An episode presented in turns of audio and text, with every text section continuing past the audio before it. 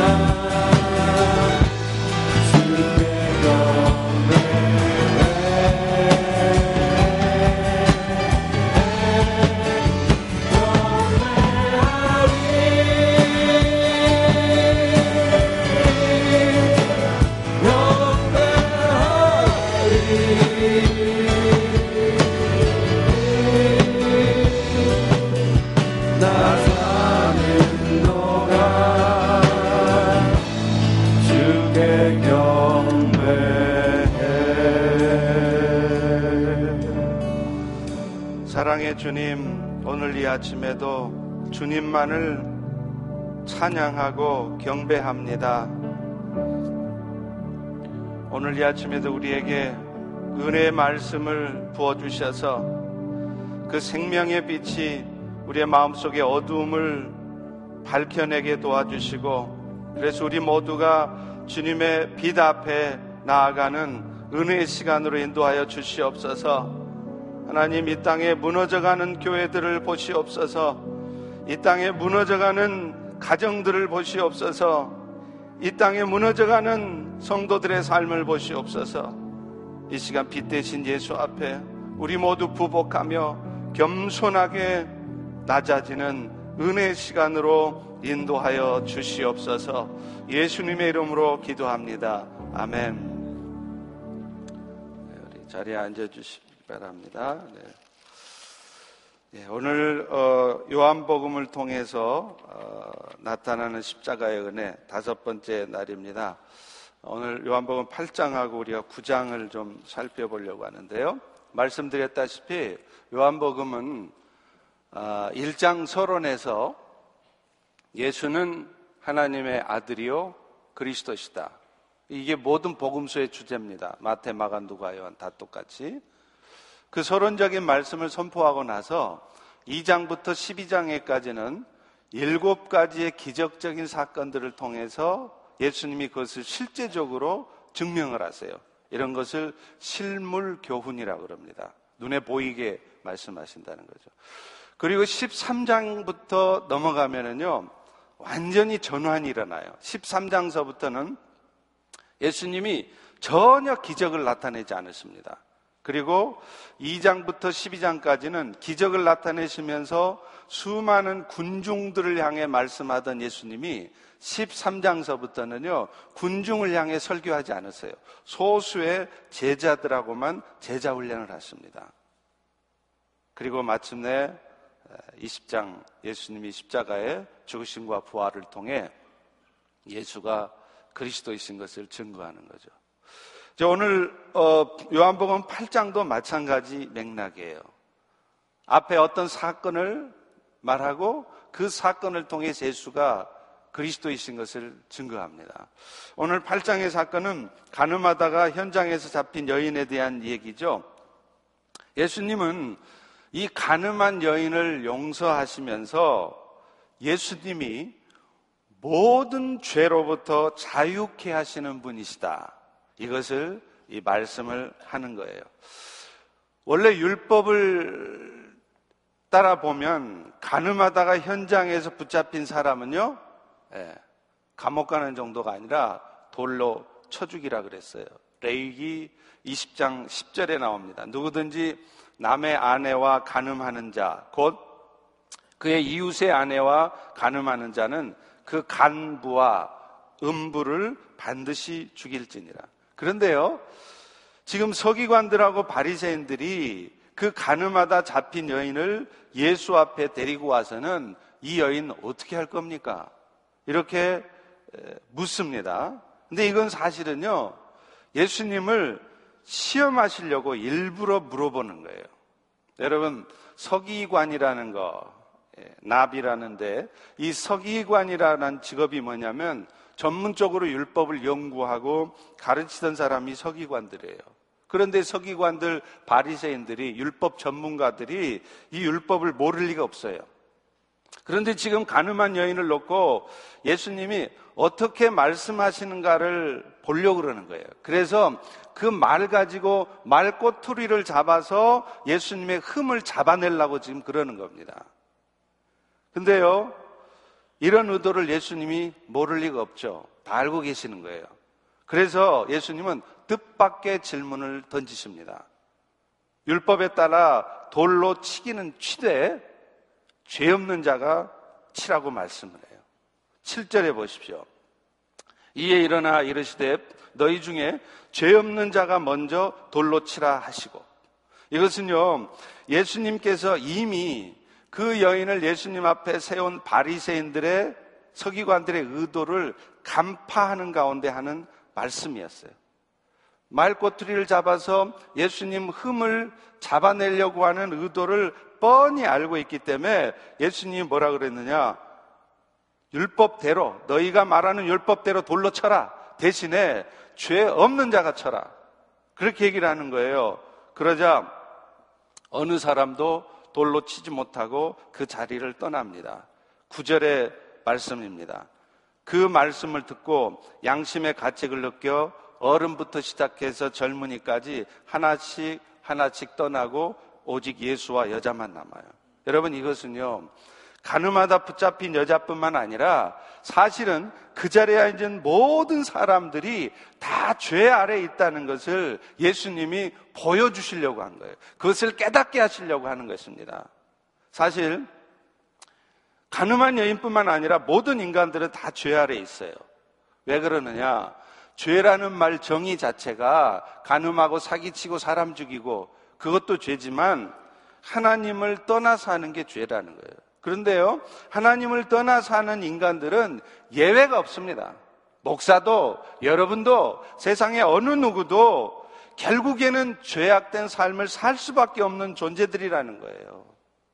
그래서 이런 인간의 죄악된 모습을 가장 잘 표현한 말씀이 로마서 3장 13절에서 15절 그 유명한 말씀 수도 없이 여러분에게 읊어드렸던 말씀 아닙니까? 사람마다 그 속의 생각은 열린 무덤처럼 썩는 냄새가 난대요. 겉은 잠자는 척하고 겉은 폼나게 있지만 우리 속마음은 너 나 할 것 없이 다 썩는 냄새가 나는 타락한 본성을 가진 존재들일 뿐이라는 거예요. 입술로는 독사의 독이 가득해서 한 입을 가지고 찬송도 하면서 저주도 한다는 거예요. 저는 가끔 깜짝깜짝 놀랄 때가 있어요. 아니, 저분이 어떻게 저런 말을 하시지? 깜짝 놀라는 거예요. 평소에는 선해 보이고, 저분 입에서는 도저히 저런 말은 나오지 않을 것 같은 분이 갑자기 저주와 악독을 뿜어냅니다. 실제로 그렇습니다. 독화살처럼 독이 가득한 말들을 우리는 수도 없이 뱉어낸다는 거예요. 그 발은 피 흘리는데 빨라서 피를 흘려서라도 나한테 유익이 된다 싶으면 그걸 잡아요. 참 인간은 못된 동물들이에요. 안 그런 척 하면서도요, 결국에는 자기의 유익이 되는 것을 잡습니다. 자기에게 유익이 되면 나하고 생각이 다른 사람하고도 손을 잡아요. 줄을 서요. 이게 인간의 정치적인 본성이에요. 타락한 본성이에요. 그래서 로마서 3장 10절은 한마디로 우리 인생들을 이렇게 규정합니다. 의인은 없나니 하나도 없다. 폼 잡지 말라는 거예요. 지금 예수님도 그 가늠한 여인 앞에 서 있는 사람들뿐만 아니라 이 땅의 모든 인생들이 다 죄가 있다는 것을 말씀하시는 거예요. 그렇기 때문에 사실은요, 오늘 우리는 어느 누구도 판단할 자격이 없습니다. 정도의 차이만 있지 다 죄악된 마음들을 갖고 사는 자들이고 하나님 앞에서는 다 죄인들이기 때문에 그래요. 그래서 고린도전서 4장 5절에도 이렇게 말합니다. 그러므로 때가 이르기 전 곧 주께서 오시기까지 예수님이 다시 오실 때까지는 너희는 아무것도 판단하지 말래요. 예수님이 오시면 예수님이 어두움에 감췄던 것들, 잘못된 것들, 악한 것들 예수님이 다 드러낼 것이니까 너희들의 악한 속마음들 다 드러낼 것이니까 그거 너희가 하지 말라는 거예요. 판단하지 말라는 것입니다. 여러분, 오늘날이요. 판단하는 거, 정죄하는 것만 안 해도 가정들의 문제는 절반 이상 줄어듭니다.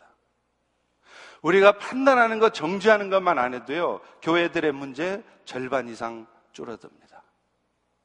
모두가 다 판단하지 않고, 모두가 다 주님께 그거를 맡기면, 가정은 회복됩니다. 교회는 회복됩니다. 제가 목회를 하면서 항상 조심하는 게 바로 그거예요. 저도 목회자지만 목회를 하다 보면 나도 모르게 판단하게 돼요. 왜 저 김집사는 저럴까? 왜 저 양반은 저러실까?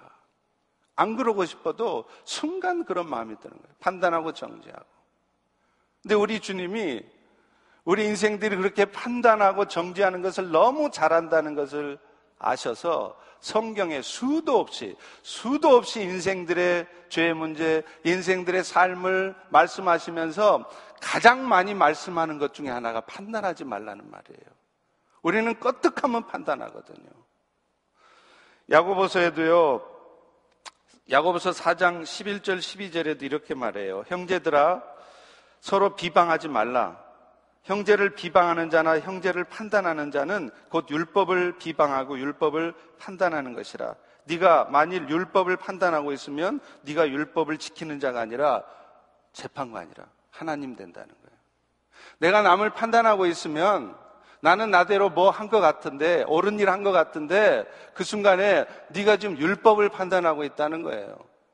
율법을 판단한다는 것은 네가 율법을 지켜야 되는 자가 아니라 율법을 세운 입법자, 재판관이 되는 꼴이라는 거예요. 하나님이 된다는 거예요. 입법자와 재판관은 오직 한 분이시니 능히 구원하시기도 하고 멸하시기도 하느니라. 너는 누구이기에 이웃을 판단하느냐. 예수님은 이 요한복음 8장의 사건을 통해서 우리에게 분명한 메시지를 던져주고 있어요. 웬만하면, 웬만하면 판단하는 말 하지 거예요. 그거는 예수님이 하실 일입니다. 나는 선한 의도로 했지만, 나는 좋은 마음 가지고 했지만, 그것이 사람을 고쳐내고 공동체를 바꿔내는 것이 아니라 더 엉망으로, messed up, 더 엉망으로 만들어 버린다는 거예요. 이제 예수님은요, 중요한 말씀을 하십니다. 11절 같이 한번 읽겠습니다. 나도 너를부터 시작. 나도 너를 정죄하지 아니하노니 가서 다시는 죄를 범하지 말라 하시니라. 이 말씀은 결국 예수님 자신이 인류의 죄를 도말하시고 정죄함이 없게 하실 수 있는 분이시라는 것을 예수님이 스스로 말씀하시는 거예요. 그런데 여러분, 그 예수님이 하나님의 아들이 아니시고 그가 그리스도가 아니라면 이런 말을 결코 하실 수 없죠. 해봤자 미친 사람 넋두리에 불과하게 되는 겁니다. 생각해 보세요. 범죄자를 판결하는 재판정에서 이제 판사가 일어나서 판결을 때리려고 그래요. 그런데 방청석에 앉아있던 제가, 제가 갑자기 벌떡 일어납니다. 그러면서 재판정과 모든 사람을 향해서 그 범죄자를 향해서 나도 너를 정죄하지 아니하노니 가서 다시는 죄를 범하지 말라. 그럼 어떻게 되겠어요? 그 피고인과 함께 저도 감옥에 가든지 아니면 정신병원에 가든지 둘 중에 하나겠죠. 그러나 지금 이 말을 하는 분은 하나님의 아들이세요. 앞에 기적을 나타낸 하나님의 아들이 아니고서는 할 수 없는 그 엄청난 기적을 나타내시면서 그 창조주의 권능을 가지고 말씀하시는 것입니다. 내가 인간들의 죄를 해결하는 그리스도다. 이 사건 후에 예수님은요, 자신을 구체적으로 소개하십니다. 8장 31절과 32절에 나와요. 뭐라 그러냐면 너희가 내 말에 거하면 참으로 내 제자가 되고 진리를 알지니 진리가 너희를 자유롭게 하리라. 근데 여기서 말하는 진리는 뭘까요? 다름 아닌 예수님 자신입니다. 왜요? 예수님은 내가 곧 길이요, 진리요, 생명이니. 그랬죠? 그래서 예수님은 이어서 36절에 더 정확하게 선포하십니다. 36절 같이 한번 읽습니다. 시작. 그러므로 아들이 너희를 자유롭게 하면 너희가 참으로 자유로우리라. 다른 것을 통해서 우리가 자유로워질 수 있는 게 아니라 예수가 우리를 자유롭게 할 때 그때만이 우리는 비로소 참으로 진짜로 자유로워진다는 거예요. 예수님은 가늠하는 여인 사건을 통해서 예수 자신이 우리에게 진정한 자유, 참된 자유를 가져다 주신 분이라는 것을 말씀하시는 것입니다. 예수님은요, 인생들의 죄 문제를 해결하는 그리스도이고 하나님의 아들이시는 것을 증거하는 말로 다시 말씀을 하세요. 뭐라 그러느냐? 자신은 아래에서 난 자가 아니고 위에서 난 자라는 거예요. 이게 무슨 말이에요? 자기는 세상 사람인 것 같지만 육신은 있고 있지만 하나님의 아들이라는 걸 스스로 말씀하십니다. 23절에 나와요. 예수께서 이르시되 너희는 아래에서 났고 나는 위에서 났으며 너희는 이 세상에 속하였고 나는 이 세상에 속하지 아니하였느니라. 이것은 예수님이 하나님의 아들로서 세상 사람들을 구원해서 우리 모두를 진정으로 자유케 하시는 존재라는 것을 말씀하시는 것입니다. 사랑하는 성도 여러분, 오늘 우리는 이 예수로 말미암아 진정으로 자유케 된 자들인 것을 믿으시기 바랍니다. 믿으시기 바랍니다. 그런데 우리가요, 한 가지, 이 자유라는 의미를 다시 한번 정리할 필요가 있어요. 왜 그런 줄 아세요? 교회 안에는요, 알게 모르게 이 자유라는 참 뜻을 잘못 이해하고 있는 사람들이 있습니다.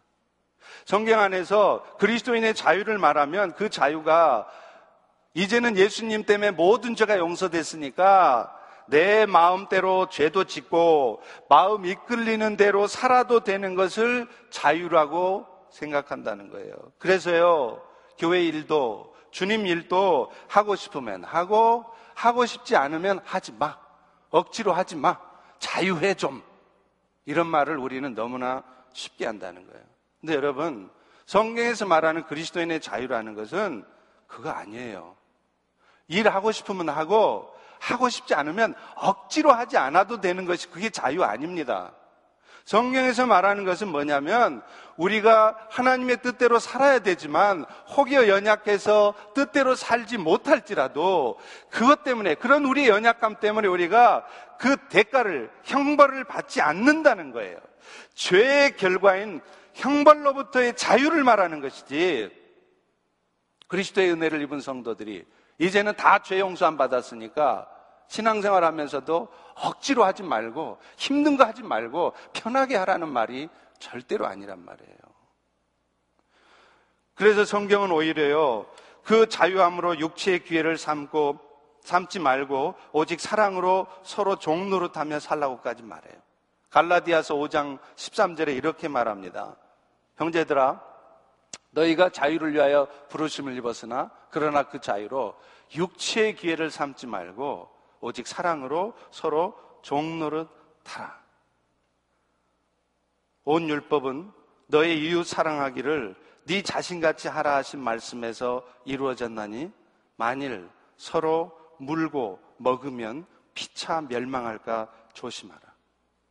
결국 주님이 우리를 정죄로부터 자유케 한 것은 우리가 서로 사랑으로 종노릇하게 하려고 한 거라는 거예요. 자유라는 말을 자꾸 마음 안 내키면 억지로 하지 않아도 된다는 말로 이해하면 안 된다는 거예요.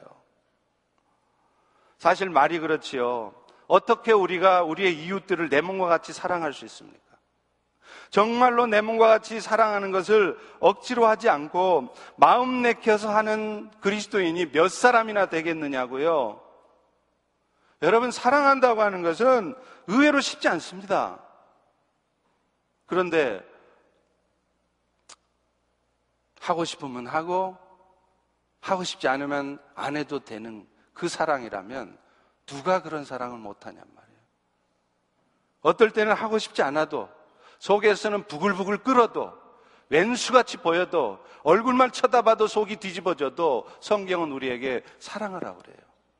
그러면 그 사랑이 마음 내켜서 하는 사랑이면 그런 사랑을 과연 10억의 그리스도인이 있다면 몇 명이라 할 수 있냔 말이에요. 자유라는 말은 억지로 하지 않는 것이라고 이해하면 이 세상에 이웃을 내 몸과 같이 사랑할 수 있는 그리스도인들은 거의 없을 것입니다. 자유란 그렇게 말씀대로 살기 위해 노력했지만 결국은 그 말씀대로 살지 못했을지라도 그것 때문에 정, 정죄함을 받지 않는다는 거예요. 그러니까 나의 연약함 때문에 정죄함 받을 것을 두려워해서 미리 포기하고 아무것도 하지 말고 있지 말라는 얘기예요. 실패할 망정, 주님의 말씀대로 잘 사라지지는 않을 망정, 그래도 말씀대로 살라고 노력하라는 거예요. 사랑한다는 게 쉽지 않지만, 그래도 성경이 우리에게 명령하고 있으니까 그렇게 하려고 노력하라는 것입니다. 그것이 자유라는 말씀의 참된 의미인 것입니다. 이제 9장에 넘어가면요. 소경이 눈을 뜨게 한 사건이 나와요. 이 사건을 통해서 예수님은 어, 예수님이 세상의 빛이시라는 것을 증거를 하는 것입니다. 예수님이 길을 가시는데 날 때부터 소경된 자를 만났어요. 그러니까 제자들이 예수님한테 물어요. 선생님, 레바이, 저 맹인이 누구 때문에 저렇게 맹인 됐습니까? 자기 죄 때문입니까? 아니면 부모의 죄 때문입니까? 그 당시 사람들은요, 누군가가 병을 얻거나 장애를 얻고 있, 장애를 갖고 태어나면 그게 누군가의 죄 때문에 그렇게 된 것으로 간주를 했어요. 그래서 장애를 가진 아이를 낳게 되면 사람들이 얼굴을 못 들고 살았어요. 저주받은 사람들. 죄가 있어서 저렇게 장애를 가진 애를 태어나게 했다고. 그런데요, 실제로 죄 때문에 그런 일이 있는 것도 사실입니다. 그런데 그렇지 않은 경우가 훨씬 더 많습니다. 지금 날 때부터 소경된 사람에 대해서도 예수님은 그렇게 말씀하세요. 3절을 같이 읽습니다. 이 사람이나부터 시작. 이 사람이나 그 부모의 죄로 인한 것이 아니라 그에게서 하나님이 하시는 일을 나타내고자 하심이라 이 맹인이 하나님의 하시는 일을 나타내게 되려고 맹인된 것이지 그 사람이 뭔 죄가 있어서 그 부모가 뭔 죄가 있어서 날 때부터 맹인으로 태어난 게 아니라 이 말이에요. 오늘 여러분이 황당한 일을 겪고 겪고 고통스러운 일을 겪고 있을 때 그것이 우리의 죄 때문에 혹은 내 자식의 죄 때문일 수도 있지만 항상 그렇지 않다는 거예요. 그러니 함부로 정죄하지 말라는 거예요. 은근히 정죄하지 말라는 거예요. 네가 뭔 죄가 있으니까 지금 그렇게 고통받는 것이지 네 자식이 그 모양이지 하고 정죄하지 말란 말이에요. 나중에 날 때부터 소경된 자가 예수님을 통해 눈을 떠요. 이 일을 통해서 예수님은요, 자신이 바로 하나님의 아들이신 것을 증거하신 겁니다. 소경도 눈을 뜨게 할 권능을 가지고 이 세상 사람들에게 영원한 생명을, 빛을 주시는 분이신 것을 보여준 거예요. 그래서 예수님 자신도 그 소경에 눈을 뜨게 한 기적을 나타낸 다음에 바로 하시는 말씀이, 말씀이 뭐냐면 내가 세상의 빛이라. 5절 말씀입니다. 같이 한번 읽습니다. 5절 시작.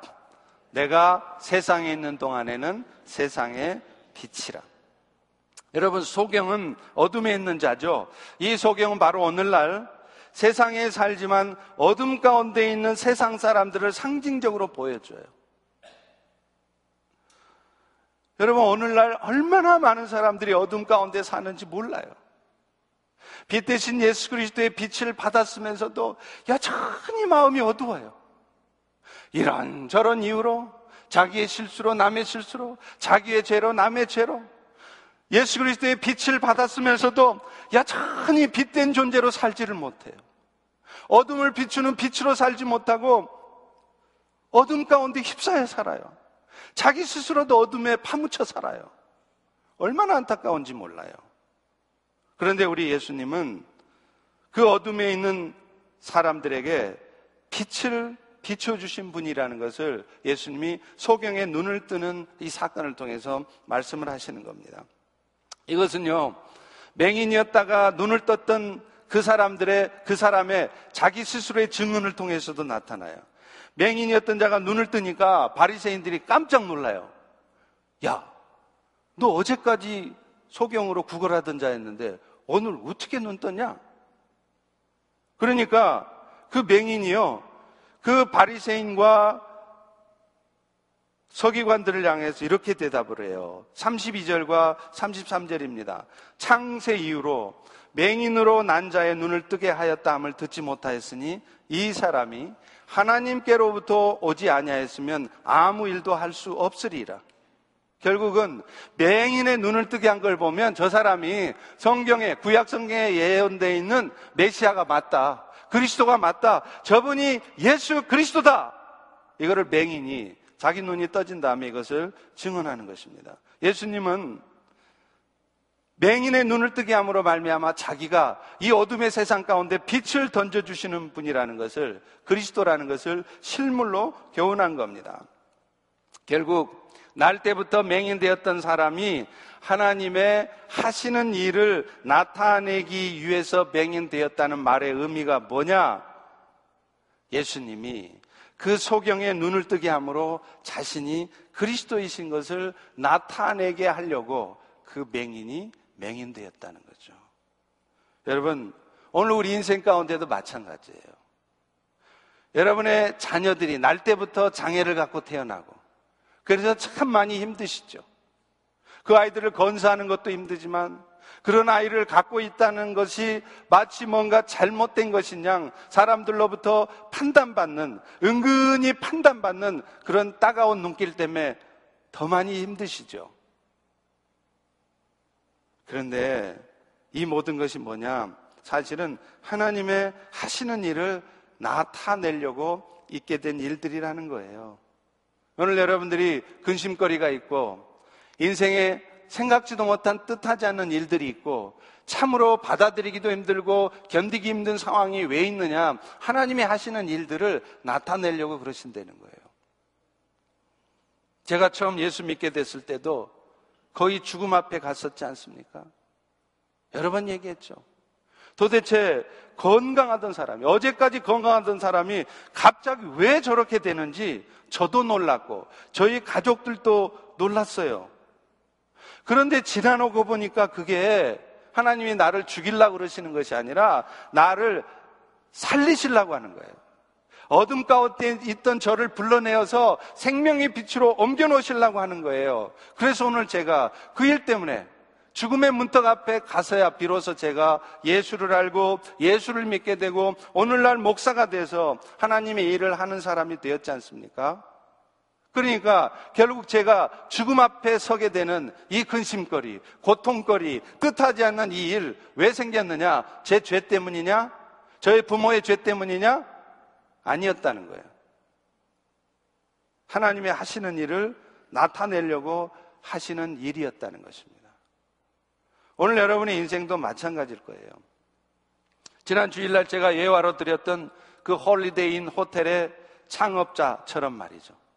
갑자기 잘 다니던 목재소에서 laid off 해고를 당했어요. 얼마나 황당했겠어요. 그때가 1930년대 아주 불황기였는데 너무 원통하기도 하고 답답하기도 해서 하나님 도대체 왜 나한테 이렇게 하십니까? 하나님은 나한테 무슨 억하 심정이 있습니까? 하고 따지기도 했지만 결국은 그 사람은 목재소에서 해고되는 바람에 홀리데이 인이라고 하는 세계적인 호텔업을 하게 됐지 않습니까? 그리고 그 덕분에 그 덕분에 하나님이 기뻐하시는 많은 일들을 하게 됐잖아요. 이게 바로 하나님이 하시는 일을 나타내는 것이 아니고 뭐냐는 거예요. 여러분도 갑자기 잘 다니던 직장을 그만둬야 될 상황이 생깁니다. 잘 되던 비즈니스를 접어야 할 상황이 생겨요. 그러면 우리는 제자들이 물었던 것처럼 이것은 저 사람 자신의 죄 때문입니까? 아니면 저 사람의 부모나 자식의 죄 때문입니까? 하고 묻습니다. 그럴 때 우리에게 주님은 말씀하세요. 누구의 죄 때문이 아니라 하나님이 하시는 일을 나타내시려고 하는 거다. 고린도후서 7장 10절에도 말씀하죠. 하나님의 뜻대로 하게 하는 근심은 후회할 것이 없는 구원에 이르게 하는 회개를 이루는 것이요. 근심거리가 갑자기 생겼어요. 죽을 병에 걸리기도 하고 사업이 망하기도 하는데 그게 왜 터지느냐? 후회할 것이 없는 구원에 이르는 회개를 하게 만들라고 하나님이 하신 일이라는 거예요. 고린도후서 10장 8절에도 말씀합니다. 주께서 주신 권세는 너희를 무너뜨리려고 하신 것이 아니요 세우려고 하신 것이라. 오늘날 우리가 겪는 근심거리들이 사실은요 다 하나님이 하시는 일을 나타내려고 갖게 되는 근심입니다. 그 근심이 여러분들을 복음 앞에 더 간절하게 만들고 여러분을 더 복음을 증거하는 자로 만들고 여러분들로 하여금 죄악에 대해서 더 두려워하게 만들려고 하나님이 하신 거예요. 그런 의미에서 날 때부터 소경된 자가 맹인된 것도 오늘 여러분들이 잠시 인생의 고난 가운데 있게 된 것도 하나님의 하시는 일을 나타내려고 하신 일로 볼 수 있습니다. 그러니 여러분, 그런 인생의 문제 앞에서 한숨만 쉬고 있을 일이 아니에요. 남 원망이나 하면서 남 탓이나 하고 있을 일이 아니에요. 여러분 스스로가 어둠에 스스로 파묻혀서 그 어둠에 무너져 있을 일이 아닌 거란 말이에요. 오히려 이 일 후에 하나님께서 이루실 일을 기대하셔야 합니다. 오히려 이 일 후에 세워져 있을 여러분의 모습들을 소망해 보아야 된다는 거예요. 그런데요, 우리는 예수님이 이 소경의 눈을 뜨게 한 과정에서 침을 뱉고 진흙을 이겨서 맹인의 눈에 바르시고 또 맹인을 실로암 목가로 가서 씻으라 그래요. 왜 그렇게 하셨을까? 여기에 주목할 필요가 있어요. 예수님은 왜 하필 침을 뱉냐고요? 침이 얼마나 냄새나요? 더럽잖아요. 아, 예수님 그냥 곱게 고치시지. 다른 때 같으면 내가 명하노니 열병 귀신은 떠나갈 지하다 하면 열병이 싹 나가요. 복음서에 보면 예수님은 손끝 하나 안 대고 말씀 하나로 소경 눈을 뜨게 하십니다. 그런데 오늘 요한복음 9장에서는 굳이 더럽게 침 뱉어가지고 진흙 이겨서 눈에다 싹싹 바르고서는 또 귀찮게 실로암까지 가래요. 저 뉴욕 병원까지 가래요. 저존 사킨스까지 가서 수술 받으래요. 6개월 동안 키모 받으래요. 아니 말씀 한마디로 샥 낫게 할 수 있는 분이 왜 그렇게 하시냐 이 말이에요. 의도가 있으십니다.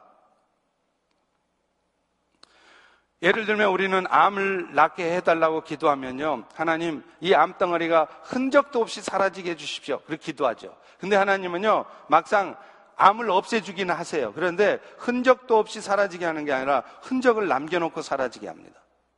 의사의 수술을 받게 하시고 몇 달씩 키모를 받게 하고 의사를 찾아가서 몇 년치 약을 먹고 그 과정에서 머리가 다 빠지고 그렇게 하면서 낫게 한단 말이에요.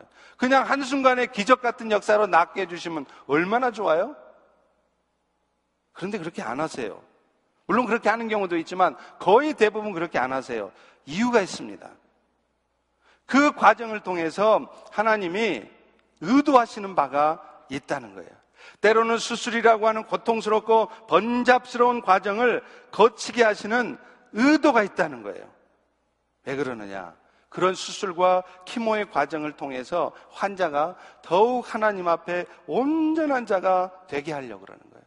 그 주변에 함께 그 일 때문에 섬겨야 되는 자들을 더 믿음의 사람으로 세우게 하고 더 하나님을 향해 간절한 마음을 갖는 자가 되게 하려고 그래요. 여러분 사실이 그래요. 우리 생각에는 하나님의 은혜로 기적같이 한순간에 암덩어리가 사라지고 하나님의 은혜로 여러분이 몇 년 동안 고통하고 여러분이 몇 년 동안 속 썩었던 그 인생의 문제가 한순간에 처리되면 좋겠죠. 그런데요, 우리 하나님 이렇게 한순간에 처리해 주시면 처음에는 할렐루야 해요. 와, 하나님 살아계십니다. 할렐루야! 몇 달이 못 가요. 몇 년이 못 가요. 그러고 더 중요한 거는 제가요, 제가 볼 때 그런 기적 같은 역사로 인생의 문제가 한 방에 끝난 사람들 치고 그 과정을 통해서 입술로는 하나님을 찬양하지만 그분의 내면 안에 있는 못된 성격들, 까칠한 성격들이 고쳐지는 사람을 별로 못 봤습니다. 그게 잘 안 없어지는 거예요. 그런데요, 수술도 받고, 키모도 받고, 그 인생의 문제가 해결되는 과정에서 시간도 끌고, 고통스럽고 번잡한 과정을 거치면서 그 인생의 문제가 해결되면 그 안에 있는 내면에 어두웠던 것들, 더러운 마음들, 이런 것들도 같이 깨끗해지세요. 왜냐? 매 순간 주님 앞에 매달릴 수밖에 없기 때문에 그래요. 그리고 그 과정을 통해서 정말로 깨끗해집니다. 하나님 앞에 온전해지고 욕심을 포기해요. 그런데 기적 같은 역사로 한 방에 여러분 인생 문제를 해결해 주시면 여러분은 절대로 입술로는 하나님께 감사하지만 여러분 안에 있는 내면의 더러운 것들, 죄악된 것들을 토해내지 않습니다. 하나님은 이런 악한 인간의 본성을 아시기에 오늘 또 여러분의 인생의 문제를 한 방에 끝내지 않으시는 거예요. 계속 시간을 끌고 그 인생 문제를 가지고 여러분을 다루시는 것입니다. 사랑하는 성도 여러분, 오늘 또 예수는 우리에게 생명의 빛을 비추십니다. 그래서 우리 마음속에 있는 모든 더러운 것들을 토해내고 우리가 그리스도의 빛 앞에 나오게 하십니다. 그 과정 속에서 여러분, 여러분의 인생 문제가 근심거리가 한순간에 해결되지 않았다고 좌절하지 마십시오. 지금도 하나님은 그 일을 통해서 당신의 일을 나타내시고자 일을 하고 계십니다. 그 과정을 통해서 여러분 안에 있는 나도 모르게 가졌던 어두운 마음들, 미움들, 더러운 마음들을 다 토해내게 하시려고 하나님이 하시는 것입니다. 이 시간 그 말씀들을 기억하면서 우리 함께 같이 한번 기도하기를 소망합니다. 오늘 말씀하시잖아요. 가늠한 여인을 어느 누구도 정죄하지 못하게 하셨습니다. 이 말은 판단하고 정죄할 자격은 우리 모두에게 아무도 없다는 거예요. 하나님, 내가 그럼에도 불구하고 나도 모르게 내가 조금 더 잘 살았다고, 내가 조금 더 낫다고 나도 모르게 함부로 판단하고 정죄하는 일을 했습니다. 하나님, 이런 나를 용서해 주시옵소서. 오늘도 하나님이 의도를 가지시고 내 인생에 던져준 그 근심거리들, 질병이든 비즈니스든 자식 문제든 부모 문제든 그런 모든 문제들 결국은 하나님이 하시는 일을 나타내려고 주신 것인데 저희들은 그저 내가 불편하다고 지금 내가 힘들다고 원망이나 하고 불평만 했지 하나님이 던져주신 그 근심거리 앞에서 내가 더 겸손하게 낮아지고 더 주님 앞에 무릎 꿇는 일을 소홀하게 했습니다. 하나님 이 시간 이런 저희들을 용서하시고 이 과정을 통해서 우리 모두가 우리 교회가 새로워지게 도와주시옵소서 우리 주여 일창하시고 통성으로 같이 기도하겠습니다. 주여! 아버지 하나님,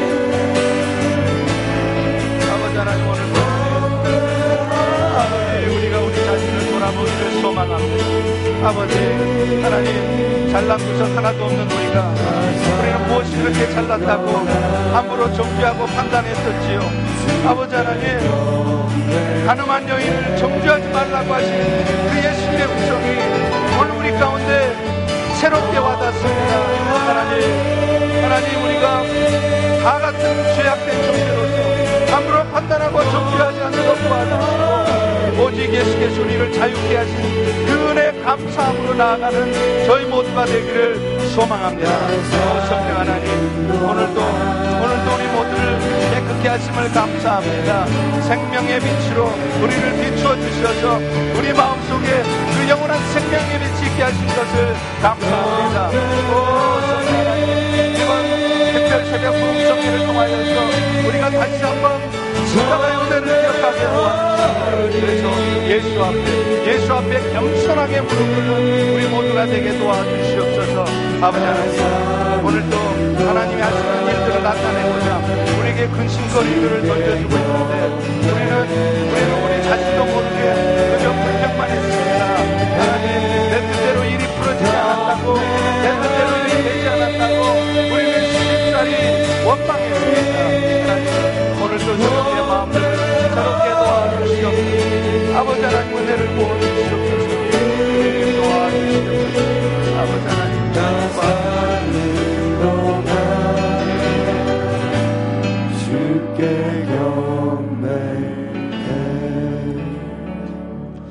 이제 우리가 하나 더 기도하겠습니다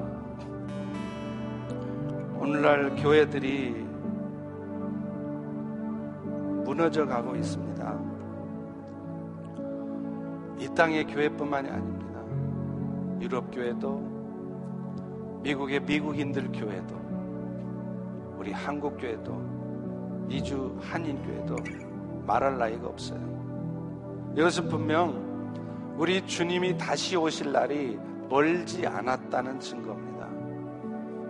계시록에 성경에 분명히 여러 곳에서 말씀하고 있어요. 마지막 때에 너희가 믿음 있는 자를 보겠느냐. 이제 우리가 주님이 다시 오시기까지 여러분 분명히 기억하십시오. 성경은 경고하고 있습니다. 믿음 생활하기가 점점 더 어려워진다는 거예요. 그래서 우리가 이렇게 믿음 생활하기가 힘든 거예요. 교회마다 문제가 있는 거예요.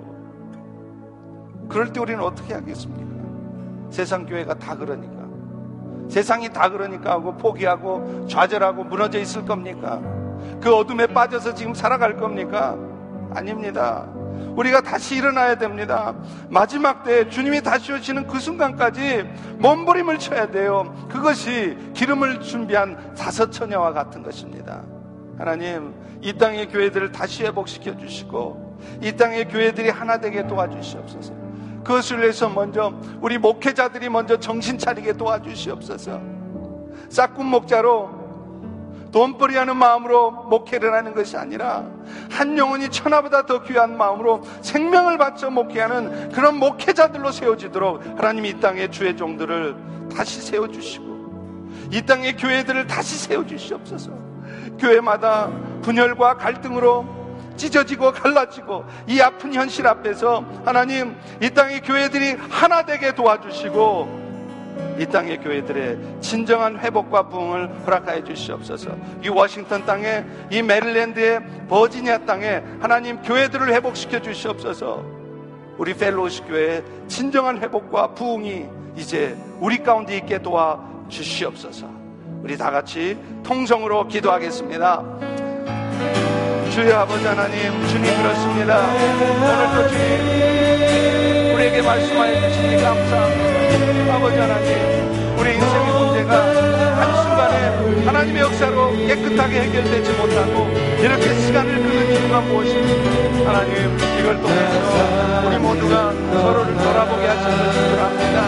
하나님 이 땅에 무너져가는 교회들을 다시 세워주시옵소서. 하나님 분열되고 갈등하고 찢어지는 이 땅의 교회들을 다시 한번 하나 되게 도와주시옵소서. 아버지 하나님 교회들마다 아버지 목회자들이 하나님 앞에 온전한 서지 못하는 목회자들이 많은 교회들을 아프게 하고 성도들의 마음에 상처를 줍니다. 하나님 이 땅의 주의 종들을 새롭게 해주시옵소서. 저들이 생명을 바쳐 주님의 인들을 수용할 수 있도록 하나님 이 땅의 목회자들을 새롭게 도와주시고 아버지 이 땅의 교회들을 회복시켜 주시옵소서 아버지 하나님 그것이요 우리 우리의 삶하고 상관없는 것이 아니라 우리 벨로시와 상관없는 것이 아니라 아버지 우리의 삶의 진정한 간절한 것입니다 오 성령 하나님 역사해 주시옵 하나님 아버지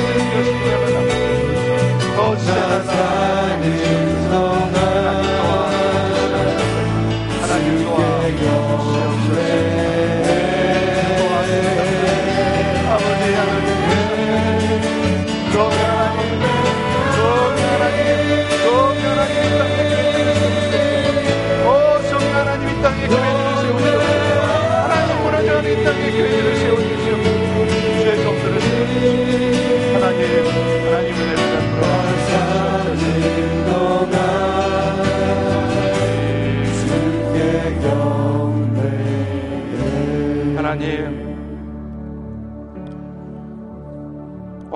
가늠한 여인을 예수님이 정죄하지 않겠다 말씀하시고 너희 가운데 죄가 없는 자가 돌로 치라 말씀하셨는데 우리는 아직도 우리의 손에 돌을 들고 있습니다. 그래서 누군가를 내려치고 있고 내려치려고 준비 중에 있습니다. 하나님, 하나님 이런 악함이 우리 가운데 있지 않도록 우리의 모든 죄를 도말하신 그 십자가의 은혜를 묵상하기를 원합니다. 십자가의 은혜가 다른 것이 아니라 십자가의 은혜를 묵상한다고 하는 것이 다른 것이 아니라 내가 이렇게 죄를 용서받은 것처럼 남의 죄를 용서할 수 있는 남의 허물을 덮어줄 수 있는 그런 마음을 갖도록 십자가를 묵상하라 하셨사온데 하나님 우리는 어찌 이렇게 수도 없이 판단하고 정죄하며 살아가는지요 하나님 오늘 이 아침에 우리 모두의 마음을 새롭게 해 주시옵소서 하나님 또 하나님의 하시는 일을 나타내시려고 우리 인생 가운데 던져주시는 그 근심거리 앞에서 그저 불평하고 원망이나 하고 살아가는 것이 아니라 더 복음 앞에 더 예수 앞에 겸손하게 낮아지는 저희 모두가 되기를 소망합니다. 이 땅에 무너져가는 교회들을 보시옵소서. 분열하고 갈등하고 찢어지고 갈라서는 이 땅의 교회들을 보시옵소서. 하나님, 이 땅의 교회들을 하나 되게 도와주시고 이 땅의 죄종들을 새롭게 도와주시고 그래서 주님이 다시 오시는 그날까지 우리가 그 사탄의 역사 앞에 굴복하지 않고 어둠에 빠져 있지 않고 예수 그리스도의 복음을 땅 끝까지 증거하는 자들로 설 수 있도록 하나님 우리를 축복하시고 특별히 우리 펠로시 교회를 축복하여 주시옵소서. 예수님의 이름으로 기도합니다. 아멘. 네, 특별한